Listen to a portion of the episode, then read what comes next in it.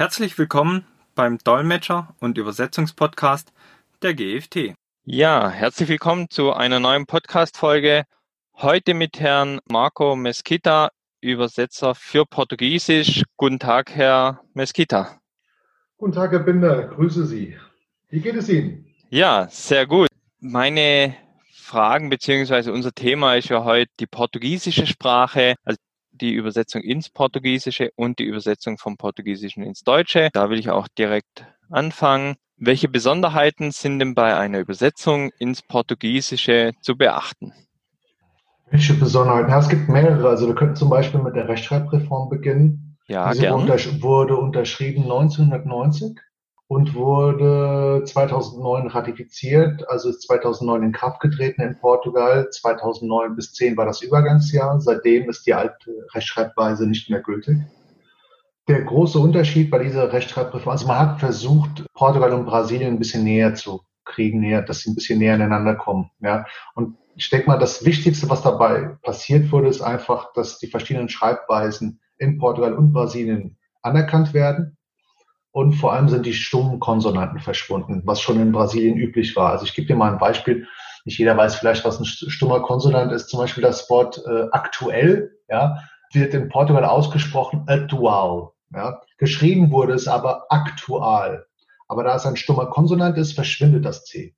Bedeutet, jetzt wird es in Brasilien und in Portugal gleich geschrieben. Es gibt natürlich noch äh, immer, es gibt immer Ausnahmen, ja wie das Wort Fakt. Der Brasilianer benutzt kein C, der Portugieser behält das C bei, obwohl es ein, nee, in Portugal ist es kein stummer Konsonant, genau. Sonst wäre das Wort Fakt, Facto, wenn wir das C rausnehmen im Portugiesischen, wäre es Fato und das würde Anzug bedeuten. Und für Anzug haben die Brasilianer auch ein anderes Wort. Daher immer wieder kleine Ausnahmen. Aber ich denke mal, prinzipiell ist das so das Wichtigste, was passiert ist. Und das ist eine der großen Besonderheiten wenn man ins Portugiesische übersetzt. Ja. Man muss auch immer unterscheiden, unter, äh, übersetze ich jetzt ins europäische Portugiesisch, ins brasilianische Portugiesisch oder, äh, wenn es das geschriebene Wort ist, übersetze ich jetzt ins äh, afrikanische Portugiesisch, sprich Angola. Ja. Weil Angola die Rechtschreibreform noch nicht anwendet. Das Ganze noch nicht ratifiziert. Es gibt verschiedene Gründe, kulturelle Gründe, auch ja, finanzielle Gründe. In diesem Fall geht es dann ganz einfach um das europäische Portugiesisch ohne Rechtschreibreform. Bedeutet, die ganzen stummen Konsonanten werden noch geschrieben in diesem Fall. Nicht nur Angola, sondern auch noch ein anderes afrikanisches Land, aber Angola ist halt das große Beispiel. Okay, das heißt, ich kann mal kurz zusammenfassen. Ja. Wir haben im Endeffekt das europäische Portugiesisch, was Ja. in Angola noch verwendet wird, wie, oder halt in Afrika, wie vor der Rechtschreibreform. Äh, Das europäische Portugiesisch wird in Angola noch benutzt. So eine Rechtschreibreform, genau. Genau. Und Brasilien und Portugal und alle anderen portugiesischsprachigen Länder benutzen oder größtenteils benutzen die Rechtschreibreform. Und dann gibt's halt noch einzelne Wörter natürlich, die sich unterscheiden, wie wir im Beispiel gehört haben. Auch und auch noch andere Sachen, die sich unterscheiden, klar. Aber das wäre jetzt so das Wichtigste in diesem Fall jetzt erstmal. Ja. Gut. Und dann ist noch wichtig als Information, was ich jetzt raushöre, wenn man ja schon länger übersetzt für portugiesische Mhm. Kunden, dass ja das Translation Memory, was noch Einträge von vor 2009 hat, ja. zum Teil bei der Übersetzung überarbeitet werden muss. Das heißt, wir müssten ja hier das TM lesen lassen, oder? Wenn wir jetzt in der Ja, Übersetzung genau. wären. Ja, ja, also man muss es, also man versteht es natürlich, aber man muss es ändern, weil es falsch ist. Es ist aktuell falsch. Ja. Es gibt leider immer noch Übersetzer, die sich weigern, äh, die Rechtschreibreform anzuwenden. Das gibt es immer wieder. Ja.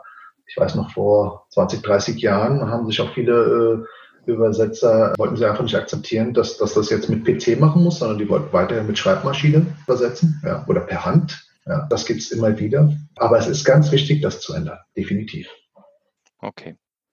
Und wenn wir jetzt bei einer internationalen Firma sind, würden Sie, wenn ich jetzt für Brasilien, für Afrika und für Portugal zum Beispiel Maschinen liefere, wenn ich jetzt Mhm. zehn Maschinen habe, unterschiedliche Translation Memory anlegen oder die Übersetzung jeweils nur anpassen, wenn sie übersetzt ist? Naja, also anpassen kann man es immer, ganz, ganz klar. Die Anpassung vom Europäischen ins Portugiesisch ins Portugiesisch, das in Afrika, also sprich Angola, noch geschrieben wird, ist viel einfacher, weil man ja nur die stummen Konsonanten eingeben muss, größtenteils. Ja, es gibt natürlich auch kleine andere Sachen, Aspekte, aber das wäre so der Fall. Zu Brasilien, da gibt es ein, man kann es natürlich auch anpassen, ganz klar, aber es ist viel aufwendiger. Ja, also es gibt viel terminologische Aspekte, auf die man achten muss, Termini, die geändert werden muss, auch die Schreibweise, sprich Verben, die anders gesetzt werden müssen, Pronomen, die anders gesetzt werden müssen. Also man kann es adaptieren, Ideal ist es nicht, aber man kann es adaptieren. Klar, es geht. Es ist vor allem auch schneller und es ist günstiger für den Kunden. Ganz klar. Wo ich jetzt sagen würde, adaptieren ist nicht so eine gute Idee, sondern am besten gleich von 0 auf 100 wäre, wären zum Beispiel Marketingtexte. Ja. Da wäre es besser, wenn es für Brasilien ist, gleich von Null anfangen oder wenn es für Portugal ist, gleich von Null anfangen, damit man nicht mit einem Text anfängt, der uns dann irgendwie in eine besondere Richtung zwingt. Ja, aber adaptieren ist immer möglich und ist auch günstiger für den Kunden, definitiv. Okay.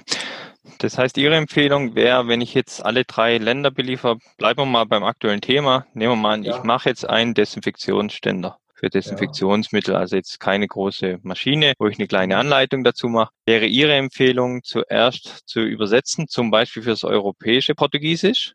Ja. Und dann für Brasilien und für Afrika die äh, Beispiel, Adaption ja. zu machen. Ja, zum Beispiel. Ist, äh, ist eigentlich egal. Man kann entweder mit dem europäischen anfangen oder auch mit dem äh, lateinamerikanischen Portugiesisch. In diesem Fall ist es egal, man kann es immer adaptieren. Ja, definitiv würde Sinn machen. Ganz klar. Perfekt. Und wie ist es denn? Kann ich dann mit einem Übersetzer arbeiten? Können in der Regel das, portugiesische ja. Übersetzer alle drei Sprachen abdecken oder muss ich dann jeweils nochmal zu einem anderen Übersetzer?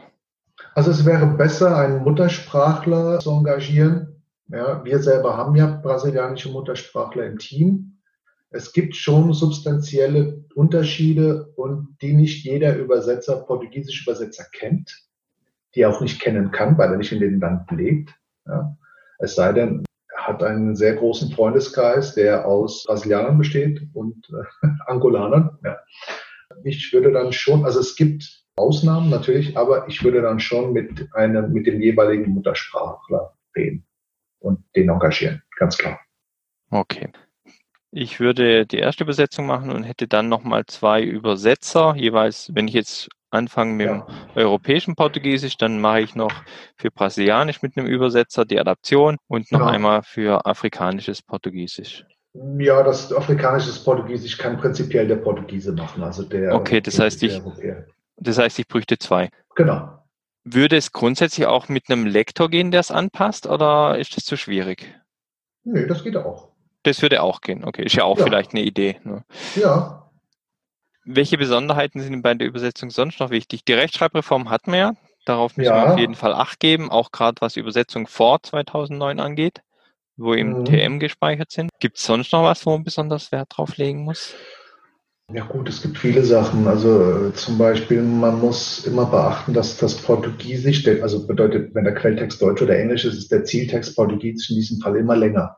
Ja. Es gibt immer wieder Probleme mit, mit der Formatierung, vor allem wenn es um Broschüren geht und so weiter. Ja. Äh, Portugiesisch ist immer mehr. Das liegt einfach an den Wörtern und an der, der Grammatik und so weiter. In Deutschland hat man, man ja Wörter, die man einfach zusammenlegen kann. Ja. Haushaltsware zum Beispiel. Ja. Im Portugiesischen wären das gleich drei Wörter ja, plus äh, Pronomen in der Mitte oder Artikel. Das wäre so ein weiterer Aspekt. Ansonsten, ja, ich denke mal, das wäre das Wichtigste. Ja, das ist gut, weil viele, glaube ich, wissen das nicht. In Deutschland gibt es ja viele zusammengesetzte Fachwörter, auch die es ja in anderen Sprachen so nicht gibt. Das heißt, die müssen umschrieben werden oder es gibt ja auch, glaube ich, viele Fachwörter, die es in anderen Sprachen hier gar nicht gibt. Ich weiß nicht, wie es in Portugal ist. Ja, auch, also der Deutsche hat ja ein Wort für praktisch alles. Ja. Das ist ja wunderbar. Die deutsche Sprache ist ja sehr genau. Äh, interessant in diesem Fall ist ja auch, dass Deutschland ja ein Exportland ist. Bedeutet, es wird sehr viel in Deutschland entwickelt, neu entwickelt und dann exportiert. Oftmals gibt es diese Terminologie gar nicht in den Zielländern. Ja. Was wir dann machen müssen als professionelle Linguisten ist, versuchen, die Termini zu lokalisieren, bedeutet Recherche, schauen, was gibt es schon in Portugal, was wird benutzt Ganz oft findet man dann verschiedene Übersetzungen, ja. Und äh, dann muss man manchmal äh, schauen, okay, was glaube ich, was sich jetzt durchsetzen wird, was macht mehr Sinn, was ist richtig, was ist nicht so schön, ja.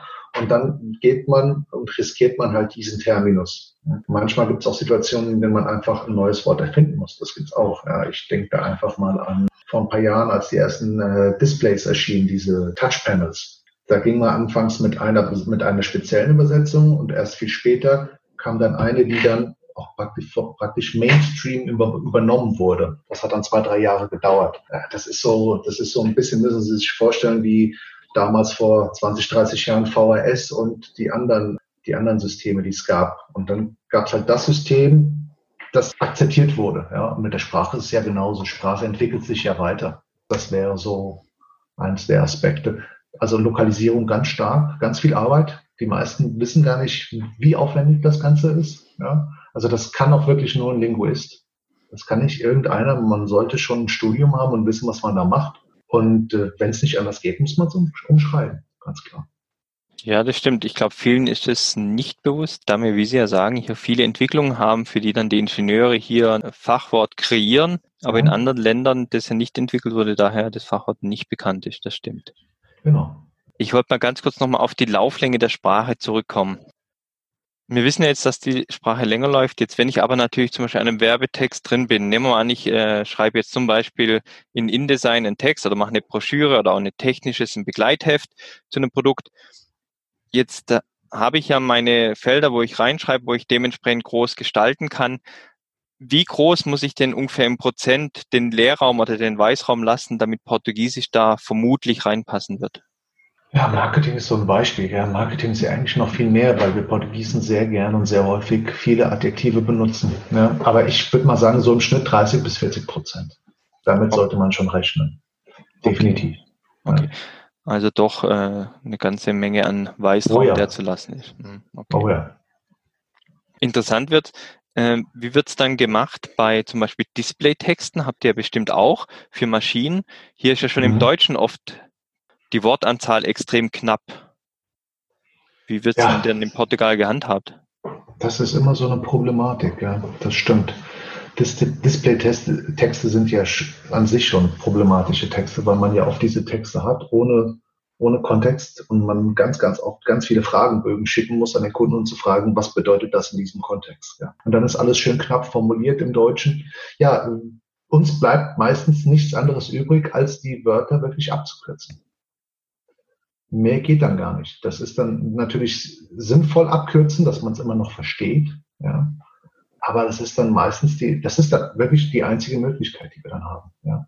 Anstatt einschalten übersetzen wir ein. Ja. Anstatt ausschalten aus. Anstatt Freigabe äh, schreiben wir F-R-I-G Punkt. Ja. So Sachen im Portugiesischen. Okay. Der Kunde, der Kunde muss dann natürlich dann auch, wenn er das Produkt dann äh, in, in, Portugal vorstellt und, äh, und alle einweist, muss er dann, muss er das Ganze dann auch durchgehen, ja, und denen erklären, was das ist, wie das funktioniert. Das ist dann wieder die Sache des Kunden. Okay, ja klar. Bei Displays ist halt leider so, dass die sehr begrenzt sind zum Teil, wobei mittlerweile ja größere Displays auch am Markt sind. Das heißt, dass ja. da Hoffnung besteht, dass es vielleicht ein bisschen besser wird. Da hat sich einiges getan, definitiv. Ja. Da wir jetzt schon gerade dabei sind, wir könnten auch ein bisschen über die Nicht-Muttersprachler reden. Ich denke mal, das ist auch ein ganz interessantes Thema. Ja, ich hätte nur noch eine Rückfrage. Ja. Wir hatten ja, ja gerade angesprochen, zwecks dem Kontext. Das ist vielleicht auch ganz wichtig. Ich glaube, vielen ist gar nicht bekannt, dass ja im Deutschen, weil man es ja im Gebrauch gar nicht so merkt, für viele Wörter, also gerade im Deutschen speziell, mehrere Bedeutungen haben kann und der ja, Übersetzer natürlich. das dann nicht weiß. Ne? Also ich glaube, das ist nochmal ein ganz wichtiger Grund, was oft in Vergessenheit gerät, wirklich hier so viel Kontext wie möglich mitzuliefern. Äh, was ist denn da sinnvoll für Sie als Übersetzer? Also das Problem bei Displaytexten ist ja größtenteils, dass Displaytexte von Informatikern geschrieben werden. Ja und auch nicht von Linguisten. Bedeutet, es wird einfach reingehauen, so ein bisschen wie in der Programmiersprache, ja, äh, ohne viel Kontext. Wer schreibt, weiß ja, worum es geht. Der Übersetzer dann leider nicht. In diesem Fall haben wir zum Beispiel ganz einfache Sachen wie ein. Ja, bedeutet ein einschalten oder eingeschaltet. Das wäre jetzt so ein Problem, ja. Bedeutet, wie soll ich das übersetzen als Portugiese? Mir bleibt ja nichts anderes übrig. Ich bin ja Portugiese. Also dieses ein alleine funktioniert nicht. Das Einzige, was ich machen kann, ist, ist ein abkürzen, LIG, Lig im Portugiesisch, Punkt, anstatt Ligado oder, oder Ligar. Ja. Ligado bedeutet eingeschaltet, Ligar bedeutet einschalten. das sind so wichtige Aspekte, die wir immer wieder nachfragen müssen, weil es dann natürlich auch gefährlich ist. Stellen Sie sich vor, Sie sind, Sie, Sie betreiben eine Maschine, ja, und sehen da ein. Und Sie wissen jetzt nicht, ist es jetzt eingeschaltet oder soll ich das jetzt einschalten? Das stimmt, Das ist ja. sehr gefährlich, ja. Und da gibt es viele andere Fälle. Also unabhängig jetzt vom Displaytext, auch bei anderen Texten, was genau hilft Ihnen denn, damit Sie besser übersetzen oder einfach übersetzen können, ohne Rücksprachen zu halten? Was brauchen Sie denn am besten vom Kunden? Also, was ich brauche, ist natürlich immer das Referenzmaterial. Sprich, wenn es jetzt zum Beispiel eine Betriebsanleitung ist, brauche ich äh, die Betriebsanleitung im Word oder im PDF-Format, am besten mit Bildern, ja, weil der Übersetzer, äh, der Übersetzer, der professionelle Übersetzer versteht vieles von, also versteht von vielen Sachen, aber relativ wenig. Also, weil wir fast alles querbeet übersetzen, ja. Und wir haben, wir haben ein generelles Verständnis für viele Sachen, aber wir verstehen auch nicht alles. Ja. Daher ist es immer ganz wichtig, eine PDF zu haben. Und wenn der, und ganz wichtig ist auch, dass der Kunde auch bereit ist, mit uns zusammenzuarbeiten. Bedeutet, wenn wir eine Frage haben und wir erstellen einen Fragenkatalog mit 10, 5, 2, 3, 10, 15 Fragen, wie auch immer, dass der Kunde dann auch mitspielt und sagt, okay, das ist mir wichtig, die Qualität der Übersetzung ist mir wichtig, es ist mir wichtig, eine Terminologiedatenbank aufzubauen oder auch selber jetzt zu lernen, okay, woran kann das jetzt scheitern? Warum hat der Übersetzer das jetzt gefragt? Vielleicht ist mein Quelltext nicht so gut formuliert, ja, vielleicht sind da auch Fehler drin und dann auch mitzuarbeiten. Also sprich, Referenzmaterial und Kooperation des Kunden. Das ist ganz wichtig. A und O. Okay, perfekt, super. Ja, da hatte ich auch schon mal einen Podcast dazu zum übersetzungsgerechten Schreiben. Also wie schreibe ich es, damit es dem Übersetzer leichter fällt. Plus Referenzmaterial, dann äh, die Möglichkeit, Rückfragen zu stellen, dass einfach die Qualität dann dementsprechend gut ausfällt auch. Okay. Ja, woran könnte denn ein Nicht-Muttersprachler scheitern? Es gibt ja oft im Betrieb, zum Beispiel ein Mitarbeiter hat Vater Portugiese, Mutter Deutsche. Er arbeitet jetzt in dem Betrieb, fällt eine Übersetzung ins Portugiesische an, was liegt natürlich näher als dem Mitarbeiter das zu geben. Warum sollte das ein Betrieb, wenn er eine professionelle Übersetzung will, nicht machen? Ja gut, also als erstes glaube ich nicht, dass der, äh, der Mitarbeiter im Betrieb, wenn der Vater Portugiese ist oder die Mutter Portugiesin, glaube ich nicht, dass sein Portugiesisch besonders gut ist. Weil ich weiß ja auch, wir wissen ja auch gar nicht, ob er überhaupt Portugiesischunterricht in Deutschland hatte. Ja, so. Dann ist es immer sehr wenig. Das Portugiesisch, das man in der Schule lernt, kann man dann nicht vergleichen mit dem Portugiesisch, das man im jeweiligen Land spricht. Ja. Man verlernt ja auch viele Sachen. Man versteht ja auch Zusammenhänge meistens gar nicht. Ja. Also ich rede Ihnen mal zum Beispiel von professionellen Übersetzern, die jetzt nicht Muttersprachler sind. Ja. Ich habe zwei in meinem Team und ich kann Ihnen sagen, was die für große Probleme haben. Ja. Also die zwei äh, professionelle mit Hochschulabschluss und bei mir seit zwei Jahren ausgebildeten Fachübersetzer, die auch sehr gut sind, haben ganz oft Probleme zum Beispiel mit trennbaren Verben. Ja. Das heißt zum Beispiel das Wort aufschrauben, da wird ganz oft missverstanden, aufschrauben. Im Kontext verstehen die da nicht, okay, bedeutet jetzt aufschrauben öffnen, ja, also jetzt äh, die, also die Schraube rausnehmen oder auf etwas rein aufschrauben. Also bedeutet praktisch ja. das, Ein, das Einschrauben. Ja. Es sind ja auch trennbare Verben. Also schrauben Sie das auf oder das ein. Dann wird das manchmal auch übersehen. Ja. Oder einsetzen. Das sind so Sachen, die die nicht verstehen oder die sie anfangen zu verstehen, aber immer wieder Fehler machen. Ein anderes Problem bei Nicht-Muttersprachlern sind die Redewendungen. Ja. Zum Beispiel was man auch ganz oft sieht bei, ja, bei Marketingtexten, wie, wie zum Beispiel alles auf eine Karte setzen, das versteht keiner, ja, oder ein alter Hase oder was, oder zum Beispiel auf dem Teppich bleiben, ja, das versteht der Übersetzer nicht, weil er es nicht kennt, ja, das kann er nicht interpretieren, da muss er immer einen Muttersprachler fragen, ja, das wäre ich dann zum Beispiel. Äh, andere Problematik für einen Nicht-Muttersprachler sind äh, Grammatik- oder Schreibfehler im Quelltext, die er nicht identifizieren kann, oder, oder er merkt, irgendwas stimmt da nicht, irgendwas passt da nicht in den Satz, aber ich komme jetzt nicht mal weiter. Ja. Wer kann denn dann weiterhelfen? Entweder der Kunde oder ein Muttersprachler. Ja. Oder zum Beispiel auch extrem lange Sätze mit vielen Kommas. Ja. Im Deutschen haben wir das Verb am Ende. Also da wird ganz, ganz viel aufgebaut, zack, zack, aufgebaut, aufgebaut. Und dann erst am, zum Schluss kommt das Verb. Und dann ist die Frage, betrifft das, also die Frage, die immer wieder kommt, ist, betrifft das Verb jetzt alles das, was jetzt aufgezählt wurde oder nicht? Ja? Und ein weiteres großes Problem äh, oder große Schwierigkeit der Nichtmuttersprachler ist das äh, Plural und Singular im Dativ und Akkusativ. Ja. Da werden ganz oft viele Fehler gemacht. Und das wird jeden Tag korrigiert, jeden Tag. Ja. Das eine ist ja, man kann es ja lernen, ja, man, man lernt Grammatik, aber entweder das Ganze ist schon, man, man identifiziert es schon automatisch, also man ist ein Muttersprachler und man erkennt es einfach und, und muss jetzt nicht schauen, was steht da, ist das jetzt Akkusativ oder Dativ? Aha, der, also die Kinder, der Kinder, Plural. Ah, okay, das, das, das kann nicht jeder. Ja. Man kann es lernen, aber man übersieht es oft. Das sind so die größten Probleme, die alle Nicht-Muttersprachler haben. Das sind sehr große Probleme, ja, muss ich dazu sagen. Da braucht man schon einen Muttersprachler, der daneben sitzt und da mithilft oder das Ganze dann am Ende lektoriert. Ja. Okay. Das heißt, hier ist an der falschen Stelle gespart. Es sollte also wirklich zu einem professionellen muttersprachlichen Übersetzer gegeben werden. Definitiv. Definitiv, ja. Wir hatten es ja gerade angesprochen, das Thema, wie wir im Deutschen schreiben, gerade auch mit der langen Aufzählung, langen Sätzen mit vielen Kommas. Wie sieht denn das in Portugal aus? Ein portugiesischer Muttersprachler, kommt er damit zurecht? Oder wäre es hier besser, erst von einem deutschen Muttersprachler eine Übersetzung zu machen und dann das Lektorat von einem portugiesischen Muttersprachler machen zu lassen, der den Ausgangstext und die Übersetzung bekommt?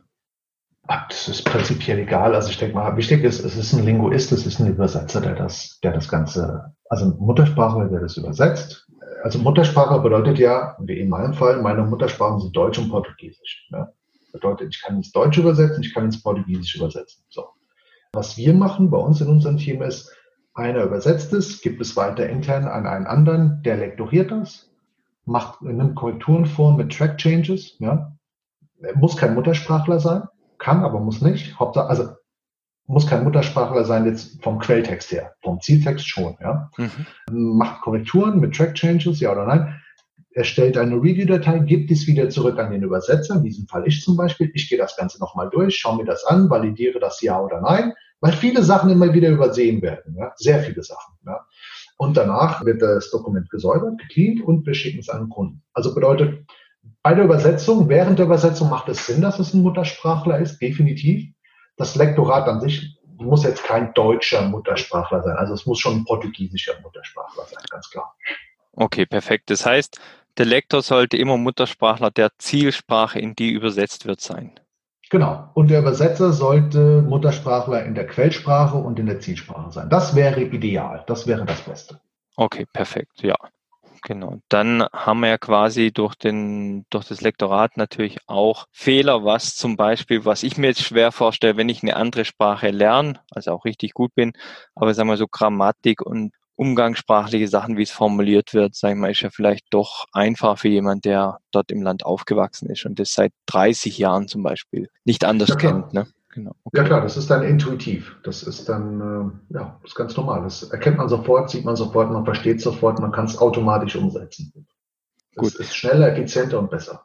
Perfekt. Jetzt wollte ich gerade noch mal ganz kurz von den Schritten her, wie die Übersetzung stattfindet. Also jetzt hat der Muttersprachler, der Deutsch und Portugiesisch Muttersprache hat, übersetzt. Dann ja. geht es zum Lektor bei Ihnen. Ja. Und wie macht der Lektor jetzt genau, wie geht er jetzt genau vor?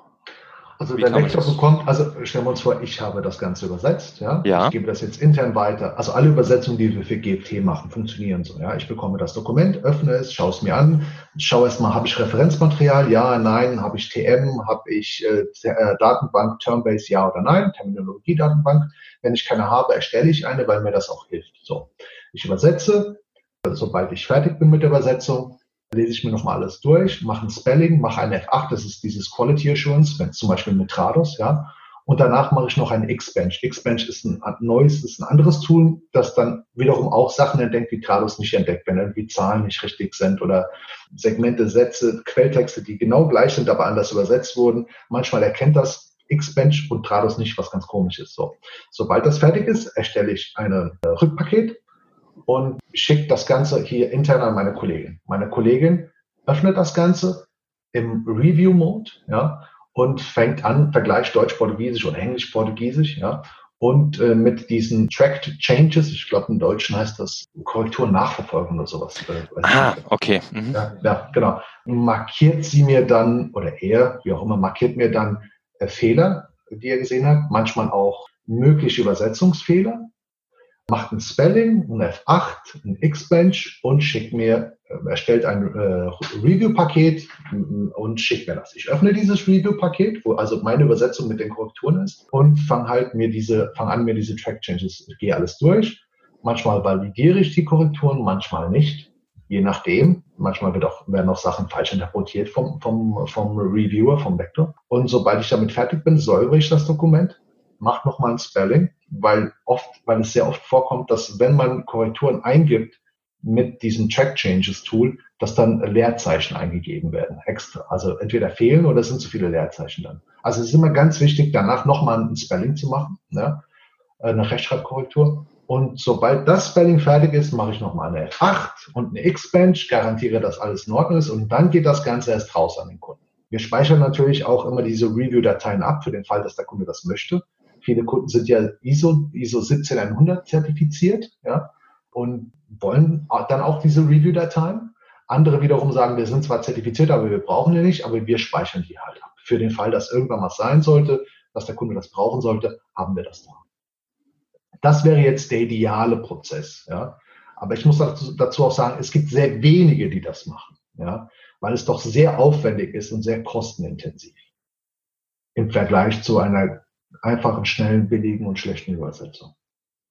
Ja, das stimmt. Ich habe es gerade mal nur von der Zusammenfassung, dass ich es richtig verstanden habe und auch Firmen, die jetzt äh, nicht so tief im Übersetzungsbereich sind. Das heißt, nach der ersten Übersetzung vom Muttersprachler Deutsch und ja. Portugiesisch oder geht die Übersetzung zum Lektor? Es geht durch zwei Systeme. Also Estel Trados, was jetzt angesprochen wurde, ist ja dieses ja. CAT-Tool, in dem übersetzt wird. Es gibt aber auch noch andere, ja, die klar. verfügen, wie jetzt zum Beispiel Word, über eine Rechtschreibprüfung oder über eine Fehlerprüfung, nenne ich es jetzt mal. Ja. Das heißt, hier werden Fehler angezeigt, die man dann abarbeitet oder abarbeiten wird. Jetzt haben Sie nochmal ein zusätzliches System, um weitere Fehler zu erkennen. Ja, und zwar ist es dieses Quality Assurance, also ich nenne es immer F8, weil es die Taste F8 ist. Okay. und äh, das ist dann in Trados, in diesem Tool, andere Tools haben das auch, MemoQ und so weiter. Dieses Tool vergleicht dann Segmente und schaut zum Beispiel, vergleicht das Quellsegment mit dem Zielsegment und schaut zum Beispiel im Quellsegment Stand 2004 und zum Beispiel fehlt die 4 oder die 2 fehlt, ja, oder der Punkt fehlt im Zielsegment oder es gibt zwei gleich exakt gleiche Quellsegmente, die anders übersetzt wurden, die nicht gleich übersetzt wurden. Ja. Das alles entdeckt er. Das, das alles entdecken diese zwei Tools. Ja. Okay, also sehr nützlich, weil es könnte ja mal ein Zahlendreher durchs Tastenfeld äh, passieren, wenn man eingibt. Genau. Ähm, man kennt es ja, zu lang sind auf einer Zahl geblieben, zack, macht der 2,5er zum Beispiel rein. Genau. Und so garantieren wir, dass es, also wir garantieren wirklich zu 100 Prozent, dass es diese Fehler nicht gibt. Okay. Die werden ausgelöscht. Ja. Gut. Und danach würde der Lektor quasi, wie man es ja im Word auch kennt, ja. über die Fehler, die er findet, die mit Kommentarfunktionen beschreiben. Genau. Und äh, dann, ja, oder direkt, oder direkt korrigieren. Also oder dieser, direkt korrigieren, dieser, okay, ja. Genau. Geht ja auch. Also so markiert, dass wir das sehen. Ich kann es ja dann später noch akzeptieren oder nicht akzeptieren. Ja. ja. Ich muss dazu sagen, er liest den Quelltext und den Zieltext. Also er liest nicht nur das Portugiesische, ja, nicht nur den Zieltext, sondern er liest ja beide. Er vergleicht ja, ob die, sieht ja, sieht ja, ob die Übersetzung richtig gemacht wurde. Genau. Okay, also er passt nicht nur, das ist auch wichtig. Ich glaube, da gibt es auch unterschiedliche Meinungen oder auch wahrscheinlich unterschiedliche Tätigkeiten, wie es draußen gemacht wird. Es gibt ja tatsächlich, dass man nur den Zieltext anschaut und verbessert, zum Beispiel grammatikalisch. Und wie wir es jetzt hier besprochen haben, dass ich wirklich die Übersetzung nochmal als Lektor kontrolliere. Ja, genau. Das machen wir. Das machen aber sehr, sehr, sehr, sehr, sehr wenige. Und wenn sie es machen, dann für einen super, super, super tollen Preis. Okay. Und danach wird das, also die Übersetzung mit den Verbesserungsvorschlägen oder den Änderungen, die ja nachvollziehbar sind, nochmal überarbeitet. Genau, die geht zum Übersetzer. Genau, der Übersetzer öffnet das Ganze, schaut sich das nochmal an, die ganzen äh, Änderungen oder Korrekturvorschläge, akzeptiert sie ja oder nein und säubert dann das, cleant das Dokument, säubert es, macht nochmal diese Prüfung mit diesen zwei Tools und dann geht das Ganze raus an den Kunden.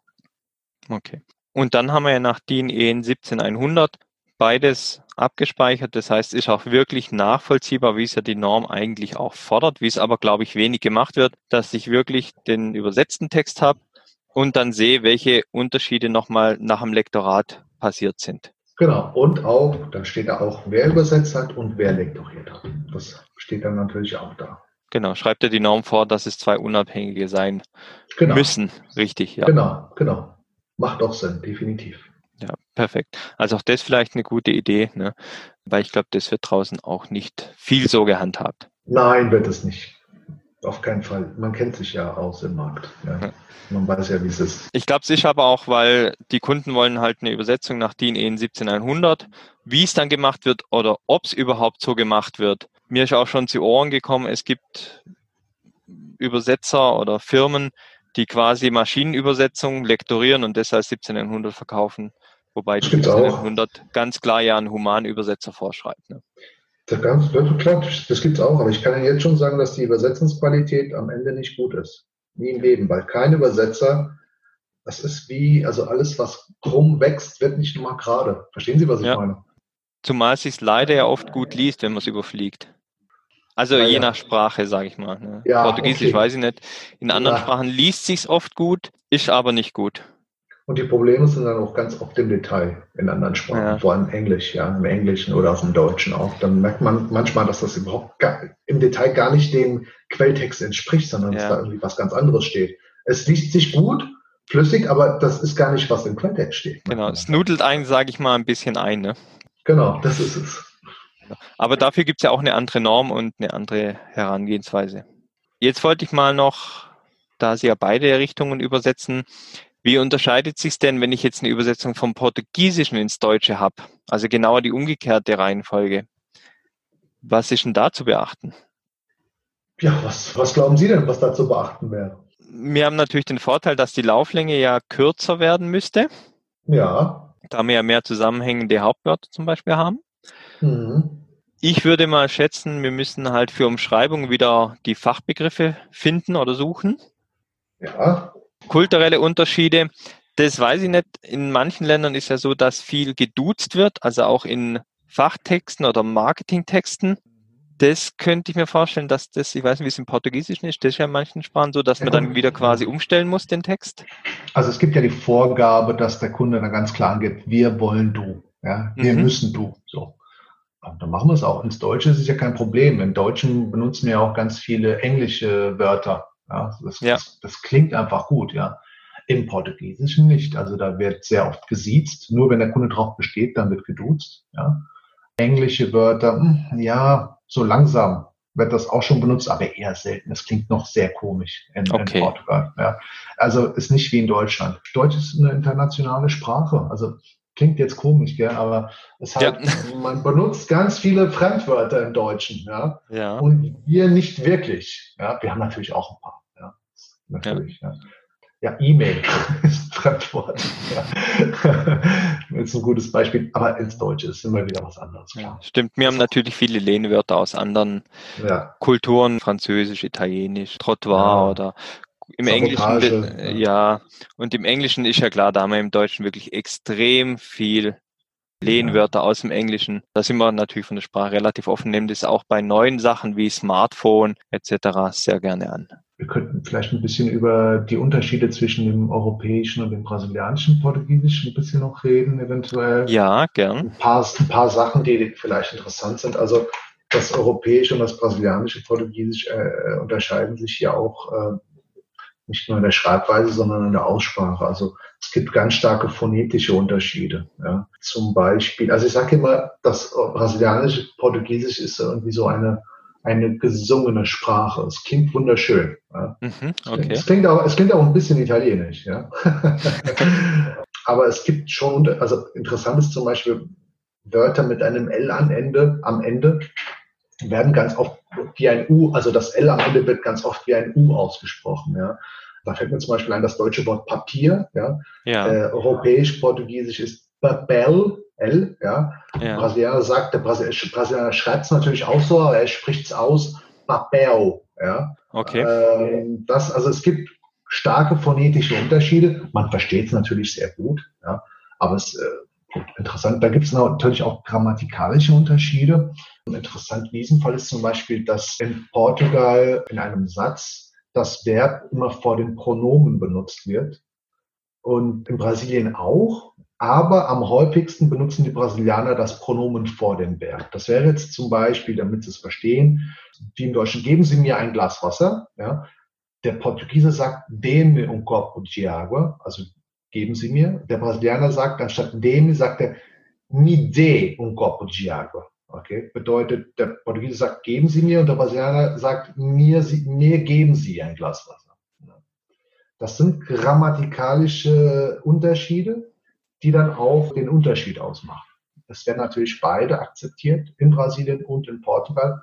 Aber wie gesagt, das eine wird mehr in Brasilien benutzt und das andere mehr in Portugal. Ja. Okay. Das wären, glaube ich, so die, die wichtigsten. Dann haben wir noch äh, das, fällt nicht ein. Aber das wären jetzt so die wichtigsten Sachen. Ja, mhm. Grammatikalisch, phonetisch. Jetzt reden wir, natürlich gibt es dann auch die Terminologie, ganz klar. Also Brasilien ist ja ein Riesenland. Ich glaube, Brasilien hat 140, 240 Millionen Einwohner, ich weiß gar nicht so genau. Ja. ja. Portugal hat Portugal hat 10 Millionen. Ja. Brasilien ist ein riesengroßes Land. Was man merkt ist, es gibt Riesenunterschiede zwischen Nordbrasilien, Südbrasilien, Ostbrasilien, Westbrasilien. Ja, wie das genannt wird oder wie das genannt wird oder, oder wie das ausgesprochen wird oder wie das geschrieben wird. Ja, es ist immer interessant, wenn wir Texte machen. Wir haben ja brasilianische Muttersprachler im Team und wir machen Texte, übersetzen diese Texte, die gehen nach São Paulo oder nach Rio. Das meiste wird lektoriert, weil es weil es dann in den Niederlassungen in Brasilien lektoriert wird. Oft sind es Broschüren, Magazine oder interne, interne Firmenmagazine ja, für, für die Mitarbeiter. Ja. Das wird nochmal gegengelesen. Brasilien kommt zurück. Alles okay, alles super. Wenn wir jetzt diese gleiche Termini anwenden und es geht zum Beispiel nach Nordbrasilien oder nach Südbrasilien, wird angemeckert, dass das so nicht stimmt, ja, dass das komisch klingt. Was interessant ist, ja. Man überlegt, es ist ja das gleiche Land. Das ja, ist die gleiche Sprache. Ja, ja das gibt es in anderen Aber, Ländern ja auch. Da gibt es ja Kunden, die dann quasi festsetzen, wie es heißt. Das genau. heißt, äh, da wird es halt durchgesetzt, dass es dann fürs ganze Land so heißt. Sonst mhm. haben wir ja nachher mehrere TMs, also mehrere Translation Memory Übersetzungsspeicher, mehrere Terminologien. Das wäre ja äh, Unsinn und würde es auch richtig verteuern, die Übersetzung. Ja, natürlich ist ja Quatsch, ist ja Quatsch. Also das Beste ist, deswegen ist es auch immer ganz wichtig, Deswegen erstellen wir auch für jedes Projekt immer eine eigene Termbase. Ja? Also immer eine eigene Termbase mit Terminologie für den Kunden die benutzt wird. Wenn sie nicht angemeckert wird, nehmen wir immer die gleiche, immer die gleiche. Und so Macht sollte das auch sein. Ja, Macht definitiv. Okay. Ja. Aber für ein Unternehmen, was qualitativ wirklich herausstechen will, ist es sinnvoll, wenn sie in Brasilien und in Portugal tätig sind, wirklich hier nochmal für Brasilien die Übersetzung überarbeiten zu lassen, um sich hier einfach auch nochmal von der Masse abzuheben. Ganz klar. Und damit, ja, definitiv. Definitiv. Also auch hier die Kosten wirklich nicht scheuen, um hier wirklich einfach ein besseres Standing zu haben. Nein, das ist Kommunikation und die muss auch jeder verstehen. Das macht Sinn, definitiv. So, ja, dann bedanke ich mich, Herr Mesquita, für diesen Podcast. Würde mich freuen, wenn wir beim nächsten Mal uns wieder hören. Ja, vielen Dank. Hat mich gefreut, Herr Binder. Ich wünsche ja. Ihnen noch einen schönen Tag. Ja? Perfekt. Danke und Dankeschön. Ja, bis zum nächsten Mal. Wenn Sie Fragen haben, die bisher noch nicht im Podcast behandelt wurden, können Sie diese gerne per E-Mail an m.binder.gft-online.de stellen. Ich werde diese in einem der nächsten Podcast-Folgen beantworten. Vielen Dank fürs Zuhören und bis zum nächsten Mal.